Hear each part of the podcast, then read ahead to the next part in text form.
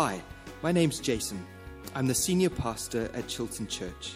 We hope all our messages will help you connect more fully with God's love, grow as His follower, and share His hope with those around you.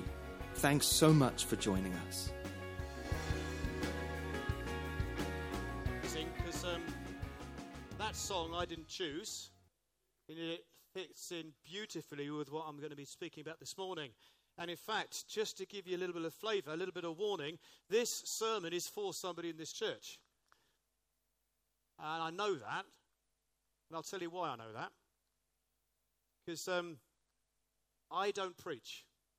I'm not a gifted preacher. I've not been called to preach. I've not been gone through Bible college. I've not done anything which prepares me to preach. And a few times people have asked me to preach, and I've said, I'm not a preacher. I'll come and talk about Sunday school's work, but I'm not a preacher. About four weeks ago, three weeks ago, I was sitting in my Bible study group with some friends, and um, the Lord spoke to me about this passage and absolutely nailed me with, You've got to preach about that. I want you to preach about that. I'd not had that vision of that way of this morning's reading. I'd not thought of it like that. And he said, You've got to preach about that. And I shared that with my wife that evening. And she laughed. She knows what I'm like. But I don't preach. And the next morning, Jason emailed me. And he emailed me. He said, um, We've got a space, a space on the 4th of August. There's been a slight issue here. Can, I know you. Would you be able to preach? And I emailed back saying, Well, I, I don't preach, but it's a bit weird you've asked me. And it went on, but basically, what it turned into, um, he asked me, Okay, you can preach on anything you like, but if God's asked you to, to do something, well, okay, well, let's have faith in Him. And he asked me what the passage was that I'd nailed. Guess what passage he'd chosen for this morning? It's already on your preaching plan. Not only is it the same story, it's the same verses. This is for somebody this morning. So, can I have the first slide up, please?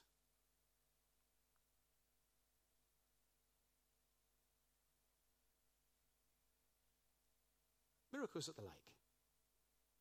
Do you believe in miracles?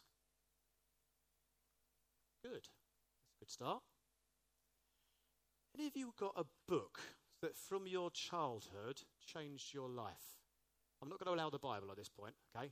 Because, you know, the old children, they go, oh, the answer's Jesus, you know, that kind of thing. Um, did any of you have a book that changed your life? Anybody? Shout one out if you did. Anything that stuck out from your childhood? Yeah. Why is that? And it really struck you, didn't it?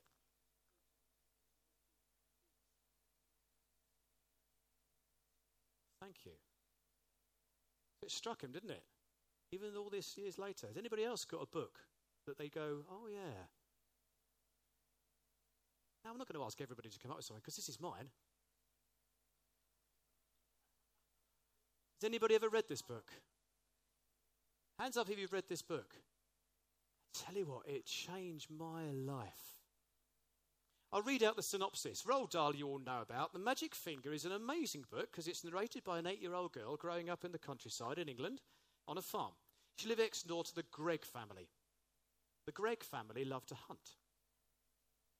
Now, the magic finger is a, an ability that she somehow seems to have that she activates it inadvertently whenever she gets intensely angry.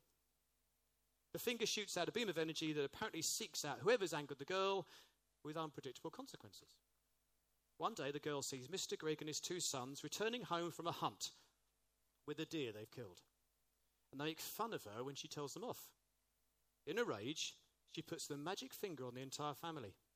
They wake up the following morning to find they've shrunk to the size of birds and develop wings in place of their arms. While trying their wings, the Greggs fly out of their house, which is promptly occupied by a family of human sized ducks with human hands. And they're forced to make a nest in an old tree for the night. The following morning, the Greggs find that, in a major reversal of their habits, the ducks are holding hunting guns and are hunting them down. Desperately, Mr. and Mrs. Gregg plead with the ducks not to shoot them, but one of the ducks taunts them about their own fondness for shooting, Mr. Gregg promises to give up shooting, destroy his guns, swearing never to hurt another animal again. The ducks let them leave, and the Greggs find themselves returned to normal. The girl comes by the farm next day, discovers that the Gregg family, who have now changed their surname, changed their surname to Egg, have fully changed their ways. They're now feeding and caring for the birds as they tell her their story. The sound of gunfire in the distance attracts the girl's attention, and she feels the magic finger charging again, and she runs off towards the sound. Why did that change my life? I wanted a magic finger. I don't know if any of you have felt this. Have you ever felt if I could just reach out and touch? For some of us, it's a bit of a childhood thing. That kind of, if I could, what, if I could just change the world with my this. And I wonder, it got me thinking as a child, what would I do with that? What would you do with a magic finger? The ability to do anything, to change something. I'm not going to necessarily ask for loads of, because we might have some very strange ones come out. But um, I wonder what you'd do. You have the ability to change things. And what's that got to do with this morning's sermon? Can you all get access to a Bible, please? If you haven't got one, cuddle up to somebody nearby who's got one. Maybe open up a phone, I don't mind. But we're going to have a look at this story because this is the story that God put on Jason's heart this morning. It's the story that God said to me, preach on that, Simon. But we know this story, don't we? We know this story. It's the feeding of the 5,000. It was a miracle that occurred by a lake. I'm going to need my glasses for this, so excuse me. I'm going to read this through to you. Oh, it's up on the screen. Marvelous. If you don't need a hand handheld, I could look at it from there. So they went away in the boat by themselves to a remote place. But many saw them leaving and recognized them. People ran there by land from all over the towns and arrived ahead of them. So as he stepped ashore, he saw a huge crowd and had compassion on them, because they were like sheep without a shepherd. Then he began to teach them many things.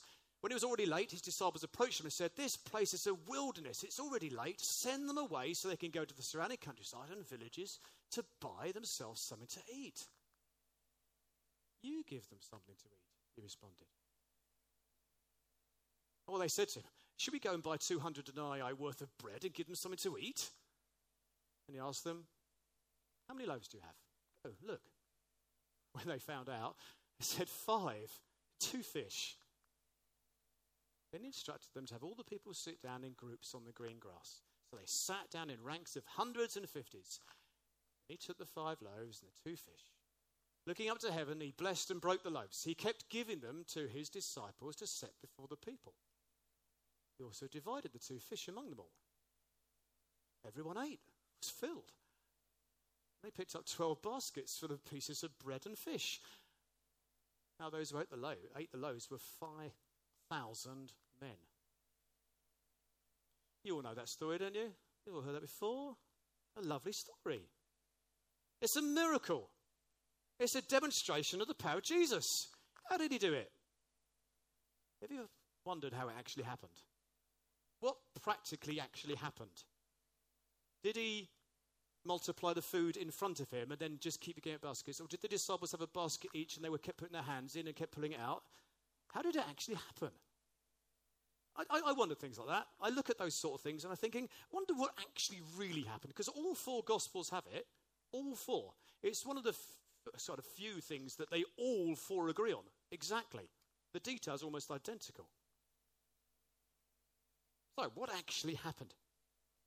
I find it interesting there's 12 baskets at the end. It almost gives me the impression that the disciples all came back one, one they all had a basket each. and They came back, look, I'm still full. Makes a point of the 12. I ask questions like, what happened just before it? Why did this happen?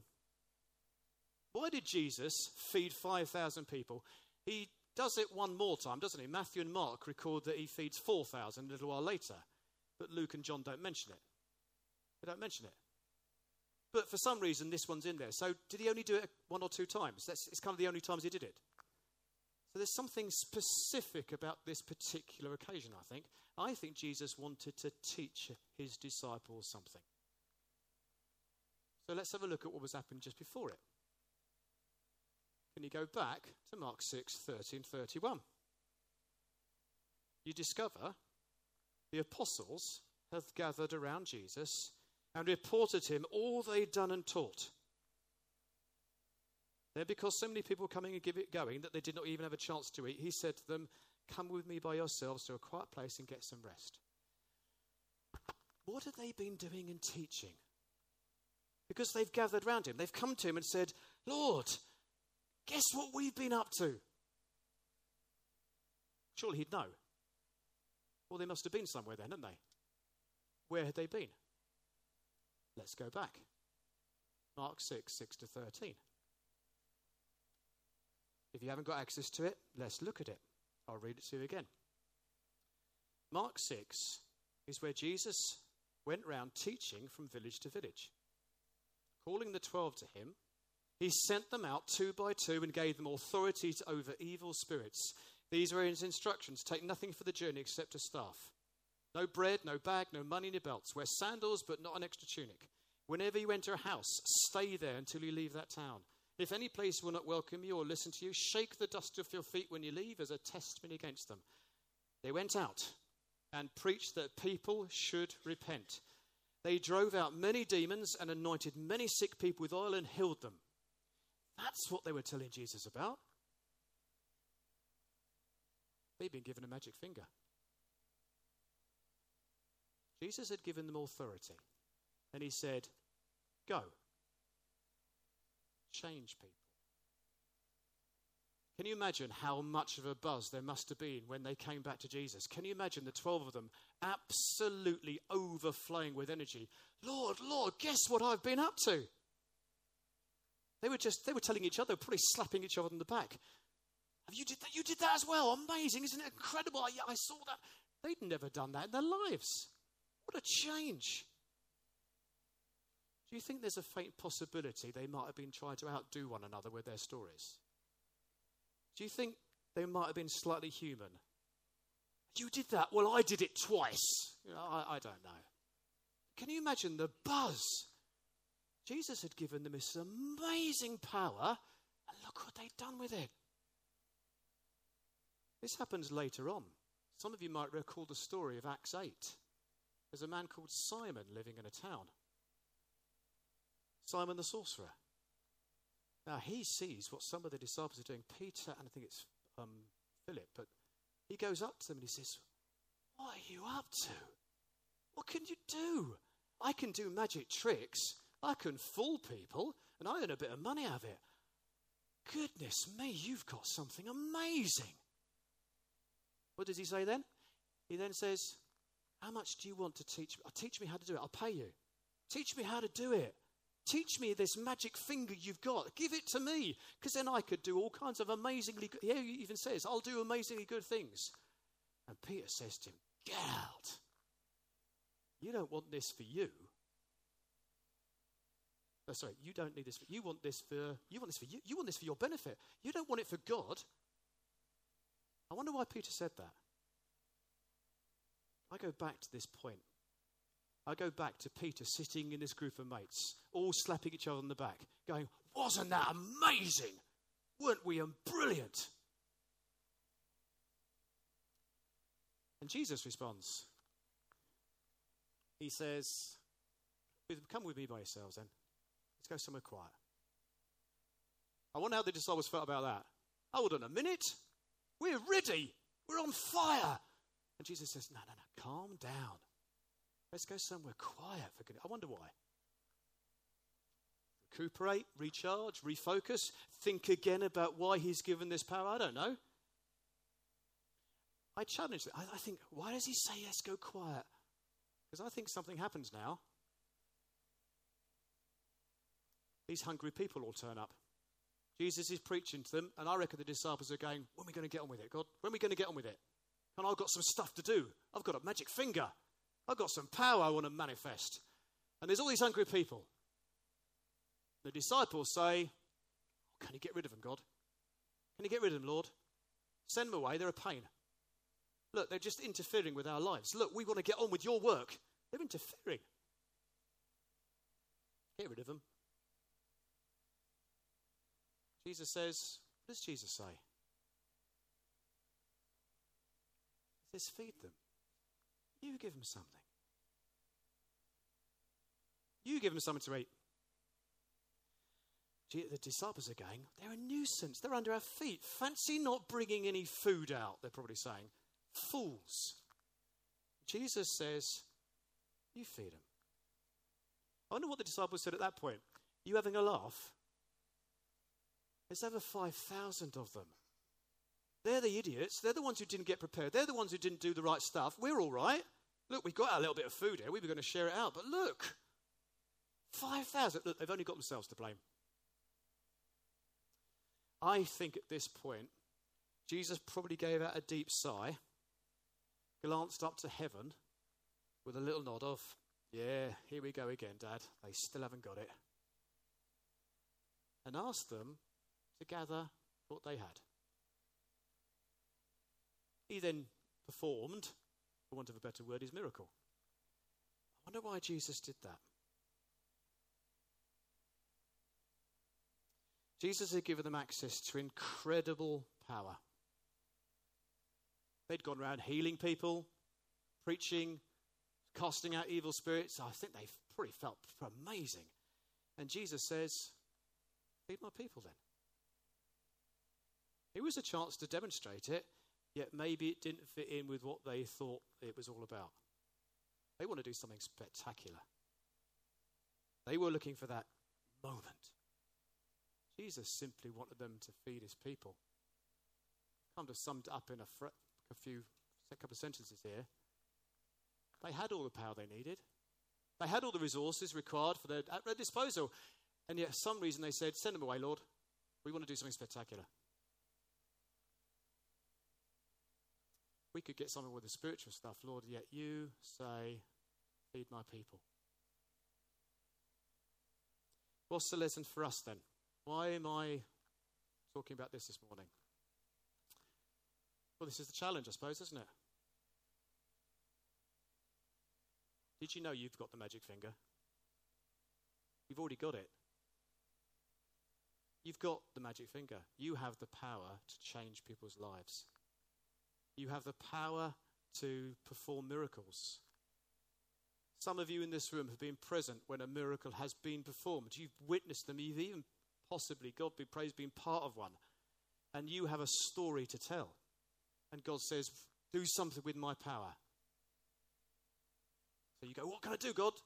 I think God says, Feed my people. There are people placed around this church, around where you work, around where you fellowship. And God says, Why have I put you in the middle of that group? Put you there to use your magic finger. You're the power that I've given you. It may be that God calls you to do a miracle. It may be in faith you pray and something happens. It may be God just simply says, just feed them.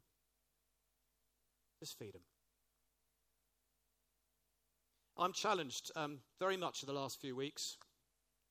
Um, there's a story going on in my life, there's a story going on in my church where um, I'm thinking big thoughts, I'm thinking big dreams, I'm thinking quite spectacular things to do. And there was a moment I was at a prayer meeting a few weeks ago, and I was absolutely overwhelmed by this prayer, this thought, this kind of sense God, you're calling me to do that? No, it's just too big, God. I genuinely had that moment in my life. I don't know if some of you had that moment in your life. That's too big. I'm thinking too big. And a woman came over to me and she put her hand me. I know her from somewhere else. And she said, Just God's just asked me to come and pray with you. So she prayed with me. And we, she prayed for me, and it was a lovely prayer, very supportive. And, and then finished, and she said, No, there's something else. God's given me a verse. He says, um, God says He can do him more, immeasurably more, than you are currently imagining. And that blew me away. I think God is asking his people perform miracles Step out. Do something big. Feed his people. Do it for him. We pray.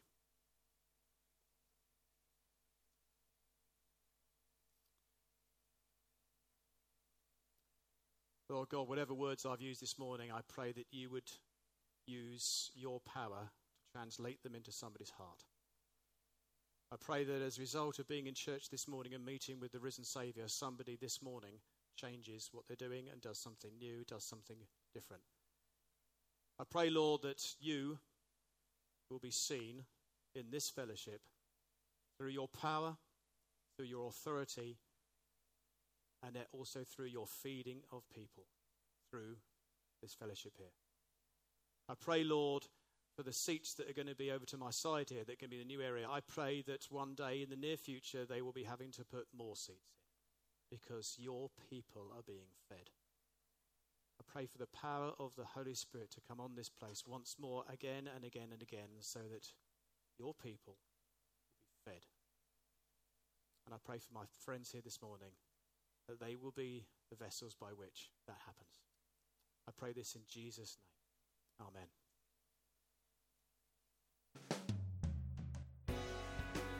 Thanks for listening. If you'd like to find out more about the church and how to connect with us in person or online, wherever you are, please visit our website at www.chiltonchurch.org.uk.